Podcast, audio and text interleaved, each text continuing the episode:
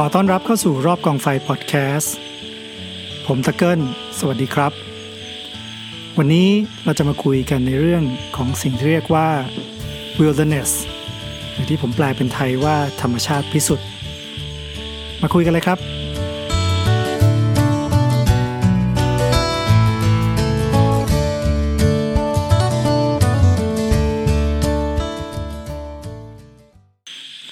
จะคุยกันในเรื่องธรรมชาติ ผมก็เลยต้องย้ายที่อัดเสียงจากในห้องสตูดิโอมาเป็นกลางธรรมชาติครับ ได้ยินเสียงกบเขียดมแมลงต่างๆ ร้องอยู่ไหมครับ เพราะว่านี้ผมมาอัดเสียงอยู่ที่ชายป่าแห่งหนึ่งนะครับ ให้ได้บรรยากาศสักนิดหนึ่งคำว่า wilderness หรือว่าธรรมชาติพิสุทธิ์เนี่ยอาจจะเป็นคำที่ไม่คุ้นนักไม่คุ้นหูคนไทยมากนักนะครับ เพราะมันเป็นศัพท์ที่ใช้กันแพร่หลาย ในอยู่ไม่กี่ประเทศครับ ประเทศหนึ่งเนี่ยนั่นก็คือสหรัฐอเมริกา ถ้าจะให้เข้าใจคอนเซปต์ของ wilderness เนี่ยผมก็คงต้องเอาเรื่องที่สุภาพบุรุษท่านหนึ่งเขียนไว้ครับ มาเล่าให้ฟัง สุภาพบุรุษท่านนั้นเนี่ยมีชื่อว่าอัลโดเลโอโพนะครับ ท่านมีชีวิตเมื่อช่วงในช่วงเกือบร้อยปีมาแล้วล่ะครับอัลโดเลโอโพเป็นชาวอเมริกัน จะบอกว่า เขาเป็นอะไรเนี่ยอธิบายยากมาก เพราะว่าเขาเป็นทั้งเจ้าพนักงานป่าไม้นะครับ เป็นนักธรรมชาติวิทยา นักอนุรักษ์ อาจารย์มหาวิทยาลัย นักตกปลา นักล่าสัตว์ แล้วก็เป็นนักปรัชญาหลากหลายมากในช่วงชีวิตของเขานะครับอัลโดเดียโพเนี่ยเป็นผู้ที่เห็นธรรมชาติมามาก แล้วเขาก็เข้าใจสิ่งที่เกิดขึ้นมากกว่าใครๆเลยทีเดียวอัลโดเดียโพเนี่ยเขียนหนังสือไว้มากมายครับ แต่มีเรื่องหนึ่งที่น่าสนใจมาก แล้วก็อยากจะมาเล่าให้ฟังวันนี้ ชื่อเรื่องว่า The River of the Mother of God ผมเห็นชื่อก็ต้องเลยต้องหามาอ่านเลยชชื่อนี้นะครับ ชื่อที่แปลว่าแม่น้ำของแม่แม่ของพระเจ้า ชื่อที่ยิ่งใหญ่มากนะครับ มาจากตำนานปรามปรา เล่าขานกันว่ากัปปิตันเรือชาวสเปนนะครับ คนหนึ่งไปค้นพบ แม่น้ำอยู่กลางป่า ในทวีปอเมริกาใต้ ซึ่งในยุคก่อนของยุคก่อนอัลโดเดียโพอีกก็คือเลยร้อยปีอีก มันเป็นดินแดนหลงสำรวจมากๆ แม่น้ำเนี่ยใหญ่โตมากนะครับ แล้วก็เชี่ยวกรากเลย มันเริ่มจากไหนก็ไม่มีใครรู้ แล้วมันก็ไหลเข้าไปในป่าทึบของป่าอเมซอน หายเข้าไปในพื้นที่รกที่ไม่มีใครสามารถจะเข้าไปได้ กัปตันชาว สเปนิชคนนั้นเนี่ยก็ตั้งชื่อแม่น้ำนี่ว่า Rio Madre de Dios นะครับต้องขอโทษด้วยผมไม่เคยพูดภาษาสเปนิชอาจจะอ่านผิดอ่านถูกนะครับ แล้วกัปตันคนนั้นก็หายตัวไปนะครับ ไม่มีใครเจอเขาอีกเลย หายเข้าไปในป่าจากการที่เขาไปค้นหาแม่น้ำสายนี้ แต่ก็ทำให้มีการบันทึกช่วงหนึ่งของแม่น้ำนะครับเป็นเส้นทึบ อยู่ในแผนที่การสำรวจทวีปอเมริกาใต้ ในยุคนั้นอยู่พักใหญ่เลยทีเดียว การที่อัลโดเลียโพเอาเรื่องของแม่น้ำสายนี้แล้วก็กัปตันชาวสเปนเนี่ยมาเล่าให้ฟัง ก็เพราะว่าเขาเชื่อว่าแม้กระทั่งเมื่อร้อยปีก่อนนะครับอัลโดเลียโพเนี่ยก็เชื่อว่ายุคของการสำรวจการผจญภัยในโลกที่ยังลงสำรวจอยู่เนี่ย มันใกล้จะจบสิ้นลงแล้วนะครับ มนุษย์เราเนี่ยไปถึงทุกที่เห็นทุกแห่งแล้วนะครับ แต่เขาก็ยังเชื่อว่ามีคนกลุ่มหนึ่งกลุ่ม อาจจะไม่มากนัก เป็นคนกลุ่มน้อย ที่มีเลือดประหลาดอยู่ในตัวนะครับ คนเหล่านี้ยังต้องการที่จะไปแสวงหาการผจญภัยเข้าไปสู่ สิ่งที่เขาเรียกว่าอันโนนนะครับ สิ่งที่ไม่มีใครรู้มาก่อน ท่ามกลางธรรมชาติ บริสุทธิ์ที่ผมเรียกว่าธรรมชาติพิสุทธิ์นะครับที่ไม่มีสิ่งที่มนุษย์เราสร้างขึ้นหรือที่เราเรียกว่า civilization และเรื่องราวเหล่านี้นะครับ ก็เป็นแรงบันดาลใจส่วนหนึ่ง ที่ทำให้อัลโดเลียวโพลด์เนี่ยคิด concept ของคำว่า wilderness ขึ้นมาอีกประเด็นหนึ่งก็คือ เขาเริ่มเห็นการเปลี่ยนแปลงเมื่อครั้งเมื่อร้อยปีที่แล้วในอเมริกานะครับว่า ธรรมชาติที่มันดั้งเดิมจริง ๆ ในรูปแบบที่มีอยู่ก่อนที่คนขาวจะมาถึงทวีปอเมริกาเนี่ยมันเริ่มเหลือน้อยลงทุกที หดหายลงไปทุกที เขาก็เลยคิดว่าจำเป็นที่จะต้องทำอะไรสักอย่าง ที่จะเก็บธรรมชาติพิสุทธิ์เหล่านี้ไว้ให้คนรุ่นหลังได้เห็น ได้เข้าใจว่าธรรมชาติพิสุทธิ์มันเป็นอย่างไร ด้วยความตั้งใจนั้นนะครับในระหว่างที่ อัลโดเดโพเนี่ยยังทำงานอยู่กับอุทยานแห่งชาติ หรือ National Park Service เนี่ยเขาก็สามารถจะโน้มน้าวผู้บริหารของ National Park ให้จัดตั้งพื้นที่ Wilderness แห่งแรกขึ้นมา ชื่อว่ากีลา Wilderness อยู่ในนิวเม็กซิโกเป็นแห่งแรกของของโลกเลยก็ว่าได้นะครับ ในปี 1924 หลังจากนั้นอัลโดเลียวโพลด์เนี่ยก็เขียนหนังสือไปพูดบรรยายต่างๆ สอนในมหาวิทยาลัย พยายามจะผลักดัน concept ของ wilderness นะครับมาตลอด จนกระทั่งหลังจากที่อัลโดเรียโพจากไปแล้วนะครับ ประมาณปี 196 กว่าในยุค 60 เนี่ย หลายคนก็เริ่มเห็นว่าธรรมชาติที่เก็บไว้เป็นอุทยานแห่งชาติเนี่ย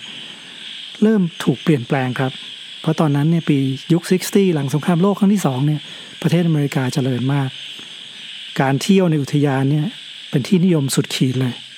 คุ้นๆไหมครับ เหมือนบ้านเราในตอนนี้ละอุทยานหลายแห่งก็เลยขยายถนนปรับแปลงสร้างสิ่งต่างๆ ขึ้นมาเพื่อรองรับการท่องเที่ยว จนกระทั่งคนที่รักธรรมชาติหลายๆคนครับ เริ่มกังวลว่าจะไม่มีที่ที่ยังคงเป็นธรรมชาติแท้ๆเหลืออยู่ นักนิยมธรรมชาติหลายๆคนก็เลยนำเอาแนวความคิดเรื่อง wilderness ของ Aldo Leopold ขึ้นมา ผลักดันให้เป็นโครงการระดับชาติอีกครั้งหนึ่ง แล้วก็มีการทำภาพยนตร์ส่งเข้าไปในสภาคองเกรสเรียกร้อง ให้การออกกฎหมาย ให้มีการออกกฎหมาย wilderness ขึ้นมา แล้วก็ประสบความสำเร็จในปี 1964 นะครับ เป็นกฎหมายที่ประหลาดมาก ไม่มีที่ไหนในโลกเลย มีแต่ในอเมริกาที่มีกฎหมายที่เรียกว่า wilderness นี้ การกำหนดพื้นที่ของ wilderness เนี่ยไม่ใช่ประกาศพื้นที่ใหม่ขึ้นมานะครับ เพียงแต่ว่าเขาขีดวงที่อาจจะทับอยู่บนอุทยานแห่งชาติ National Forest หรือป่าสงวน หรือว่าเขตอนุรักษ์สัตว์ป่าก็แล้วแต่นะครับ เมื่อขีดเส้นเป็น wilderness แล้วเนี่ย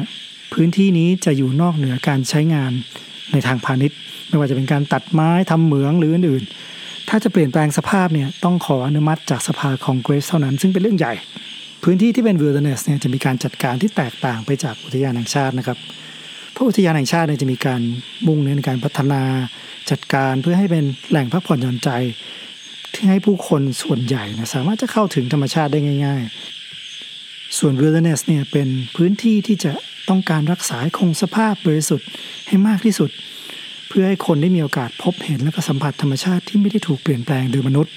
เพื่อจะให้คนเนี่ยได้เห็นแล้วก็เข้าใจธรรมชาติอย่างแท้จริงครับ พื้นที่ wilderness ในอเมริกาเนี่ยไม่ใช่ที่ห่วงห้ามนะครับ เพราะว่าจุดประสงค์ของการที่เขาตั้งขึ้นมาเนี่ยก็เพื่อจะให้คนเข้าไปมีโอกาสได้สัมผัสอยู่แล้วเพราะฉะนั้นถึงแม้เขาจะห้ามสร้าง civilization ต่างๆ ห้ามสร้างถนน ห้ามสร้างห้องน้ำและห้ามยานพาหนะต่างๆ เข้าไปเนี่ยเขาอนุญาตให้คนเข้าไปได้ครับ ใครก็สามารถจะไปได้ อย่างเราๆเนี่ยก็ไปได้ครับ ไปถึงก็ไปที่ wilderness office แล้วก็ขอ permit นะครับไม่ต้องมีรู้จักใครไม่ต้องมีเส้นสายนะครับ ไปขอได้เลย เสร็จแล้วจากนั้นก็สามารถจะเดินป่าเข้าไป ไปแคมป์อยู่ได้เป็นหลาย ๆ วันหรือเป็นสัปดาห์เลยก็ได้นะครับเขาไม่ให้เอายานพาหนะเข้าไปเพราะฉะนั้นคุณอาจจะต้องเดินเข้าไปพายเรือแคนูเข้าไปนะครับขี่ม้าเข้าไป หรือถ้าหน้าหนาวก็เล่นสกีเข้าไป ตราบใดที่ไม่ใช้เครื่องยนต์กลไกเข้าไปได้ครับ และนอกจากนั้นนะครับในบางพื้นที่เนี่ยก็อนุญาตให้ตกปลาล่าสัตว์ได้ด้วยนะครับ ถ้าคุณมีใบอนุญาตที่ถูกต้อง ก็คือเขาต้องการให้คนมีโอกาสได้ใช้ชีวิต ที่เขาเรียกว่า primitive หรือชีวิตตั้งเดิม ในธรรมชาติจริง ๆ ได้เรียนรู้กับมันนะครับใน wilderness ตรงนั้น สิ่งที่ทำให้สภาคองเกรสของอเมริกา ผ่านกฎหมาย wilderness act ออกมาเนี่ยเพราะเขาเห็นครับว่า การที่จะให้คนอเมริกันได้เข้าใจธรรมชาติอย่างแท้จริงเนี่ยเป็นเรื่องสำคัญมากสำหรับอนาคตประเทศ จอห์นมิลนะครับซึ่งเป็นนักอนุรักษ์ธรรมชาติที่สำคัญอีกคนหนึ่งของอเมริกาเคยกล่าวไว้ว่า ไม่ว่าจะบรรยายมากแค่ไหนก็ไม่สามารถจะทำให้ใครสักคนหนึ่งเข้าใจภูเขาเหล่านี้ได้ เท่ากับการที่เขาจะไปสัมผัสภูเขาจริง ๆ สักวันหนึ่งต่อให้อ่านหนังสือเต็มคันรถก็ไม่เข้าใจได้ ผมคิดว่าในสังคมบ้านเราทุกวันนี้มันยิ่งสำคัญครับ ที่จะต้องทำให้คนส่วนใหญ่เนี่ยเข้าใจธรรมชาติอย่างที่มันเป็นจริง เพราะว่าทุกวันนี้นะครับเกิดมีปัญหาอะไรขึ้นมาเนี่ยนอกจากเรื่องของกฎหมายที่บังคับใช้แล้วเนี่ยมันยังมีความคิดเห็นของสังคมที่จะแทบจะเข้าไปตัดสินเรื่องราวต่างๆ อยู่แล้วนะครับ ถ้ามันถูกตัดสินโดยที่คนไม่มีความเข้าใจธรรมชาติ การตัดสินใจของเราก็จะถูกชักจูงไปในทางที่ผิดกับทำแล้วก็ไม่เป็นผลดีกับธรรมชาติแน่นอน โดยส่วนตัวแล้วผมคิดว่า ทุกวันนี้คนไทยเรามีโอกาสที่จะได้สัมผัสธรรมชาติพิสุทธิ์น้อยมากครับ เราไปเที่ยวอุทยานแห่งชาติ เราก็เข้าได้แค่จุดกลางเต็นท์มีเส้นทางเดินป่าน้อยมาก ถึงแม้จะมีก็เป็นเส้นทางเดินป่าที่ถูกเทปูน ถูกจัด ทำไว้เปลี่ยนแปลงสภาพไปแล้ว มีราวบันได เดินไปถึงจุดชมวิวข้างในก็มีป้ายขึ้นมา เราไม่ได้เห็นสภาพธรรมชาติจริง ๆ อย่างที่มันเคยเป็นนะครับ แล้วก็ผมคิดว่ามันทำให้หลายคนเข้าใจผิดครับว่านี่คือธรรมชาติแล้วลานกลางเต็นท์ที่เป็นหญ้าเรียบ มีต้นไม้ปลูก มีไม้ดอกปลูกสวยงามเนี่ยคือธรรมชาติแล้ว ธรรมชาติจริง ๆ ไม่ได้หน้าตาแบบนั้นนะครับ ถ้าเราไม่ให้โอกาสคนทั่วไป ได้เข้าไปสัมผัสได้เห็นธรรมชาติที่แท้จริงว่ามันเป็นอย่างไร การอนุรักษ์ธรรมชาติของเรา มันก็จะย่ำอยู่กับที่อย่างนี้แหละครับ เพราะว่าไม่มีใครเข้าใจว่าธรรมชาติจริง ๆ เป็นยังไง แล้วก็ที่สำคัญคือไม่มีใครคิดครับว่าทำไมจะต้องอนุรักษ์ไว้ ทุกวันนี้เราก็อาจจะพูดว่าอนุรักษ์อนุรักษ์ แต่ว่าเราไม่ได้คิดอย่างนั้นจริงๆหรอกครับ กลับมาถึงเรื่องของคน ส่วนน้อยคนกลุ่มเล็กๆ ที่อัลโดเลียโพกล่าวไว้ว่าอาจจะมีเลือดประหลาดมีเลือดพิเศษอยู่ที่จะต้องออกไปค้นหา ไปผจญภัยไปหาอันโนนเนี่ยแล้วเขาก็เขียนไว้อย่างน่าสนใจอีกอย่างนะครับว่า ประชาธิปไตยและความเท่าเทียมเนี่ยไม่ได้หมายความว่าเราจะต้องทำตามทุกอย่างที่คนส่วนใหญ่ต้องการ และเพื่อคนส่วนใหญ่เท่านั้น เพราะคนส่วนใหญ่ไม่ได้ถูกต้องเสมอไปครับ เขาอาจจะมีข้อมูลที่ไม่ครบถ้วน การตัดสินใจของเขาอาจจะไม่ถูกในทุกที่ไม่ถูกในบางสถานการณ์บางเงื่อนไข แล้วที่สำคัญคือคนเรามีสิ่งที่ต้องการไม่เหมือนกันครับ คนส่วนน้อยก็มีสิทธิ์ที่จะได้รับสิ่งที่เขาต้องการเหมือนกัน ความเท่าเทียมจึงอยู่ที่การจัดสรรสิ่งต่างๆ ให้กับคนกลุ่มต่างๆ ให้มีโอกาสอย่างเท่าเทียมกันครับ ผมคิดว่า สิ่งที่อัลโดเลียโพแล้วก็นักอนุรักษ์ในอเมริกา หลายๆ คน พยายามผลักดันให้เป็น Wilderness Act ขึ้นมา มันก็เป็นสิ่งที่ละไม้คล้ายคลึงกับสิ่งที่เรากำลังเผชิญอยู่ในตอนนี้นะครับ ตอนนี้ธรรมชาติพิสุทธิ์ในบ้านเราเหลือน้อยมากนะครับ แล้วก็อุทยานแห่งชาติต่างๆ ก็มุ่งเน้นในการพัฒนาสิ่งต่างๆนะครับ ความเพิ่มความสะดวกสบายให้กับนักท่องเที่ยว ตัดถนนเข้าไปสร้างตึกสร้างห้องน้ำสร้างสิ่งต่างๆ เพื่อจะให้คนเข้าไปอุทยานได้ง่าย ซึ่งเป็นเรื่องดีนะครับสำหรับคนส่วนใหญ่ แต่เมื่อคนส่วนใหญ่เหล่านั้นได้สัมผัสธรรมชาติแล้ว เขาเริ่มหลงรักธรรมชาติแล้ว เราก็ควรจะสร้างโอกาสให้เขาได้สัมผัสธรรมชาติในแนวลึกมากขึ้นให้เห็นธรรมชาติที่เป็นจริงมากขึ้น นอกเหนือไปจากลานกลางเต็นท์ เพื่อเขาจะได้มาเป็นแนวร่วมในการที่ช่วยกันรักษาธรรมชาติ ช่วยกันตัดสินใจให้ถูกต้องว่า ประเทศนี้ควรจะตัดสินใจอย่างไร ในการที่จะใช้ประโยชน์จากธรรมชาติอย่างยั่งยืน แล้วคุณล่ะครับคิดว่ายังไง คิดว่าเราควรจะเก็บพื้นที่สักส่วนหนึ่งให้เป็นพื้นที่ธรรมชาติพิสุทธิ์ wilderness นะครับที่คนรุ่นเราแล้วก็รุ่นลูกรุ่นหลานเนี่ย จะได้มีโอกาสเข้าไปสัมผัสได้ไปเห็นได้ไปเรียนรู้ ธรรมชาติอย่างที่มันเป็นจริงควรจะเก็บไว้บ้างไหมครับ คิดว่ายังไง ก่อนจะจบวันนี้ผมอยากจะตั้งคำถามให้คุณลองคิดดูสักนิดหนึ่งครับว่า เมื่อไหร่คือครั้งสุดท้าย ที่คุณได้ยืนอยู่ท่ามกลางธรรมชาติที่บริสุทธิ์ ปราศจากสิ่งรบตา ไม่มีเสียงรบกวนที่เกิดขึ้นจากน้ำมือมนุษย์ ถ้าคุณยังไม่เคย ผมอยากแนะนำให้ไปลองสัมผัสนะครับ เพราะความรู้สึกนั้นเนี่ยจะต้องพบแล้วก็สัมผัสที่ตัวเองครับ มันไม่สามารถจะบอกเล่าสู่กันได้จริง ๆ ลองไปหาดูนะครับ ครับถ้ามีความคิดเห็นยังไง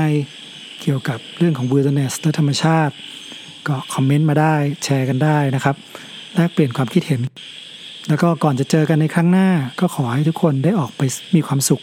กับการใช้ชีวิตกลางแจ้งครับ สวัสดีครับ